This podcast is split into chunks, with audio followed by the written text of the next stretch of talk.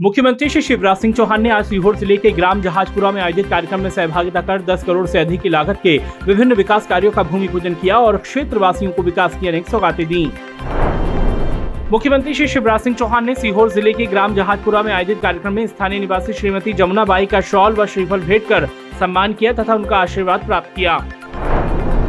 मुख्यमंत्री श्री शिवराज सिंह चौहान ने सीहोर ज़िले के ग्राम जहाजपुरा में आयोजित कार्यक्रम में कहा कि मैंने एक दिन में तिरपन हज़ार करोड़ के कामों का लोकार्पण और शिलान्यास किया है।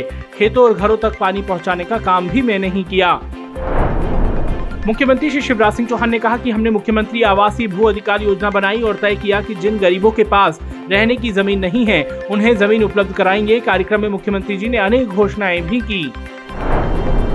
सीएम श्री चौहान ने कहा कि जब मैं मुख्यमंत्री नहीं था, तब गरीब घर पड़े पड़े कैंसर से दम तोड़ देता था। उसके पास इलाज करवाने के पैसे तक नहीं होते थे। मैंने मुख्यमंत्री स्वेच्छानुदान योजना प्रारंभ की और तय किया कि कोई भी गरीब भाई बहन बिना इलाज के नहीं रहेगा।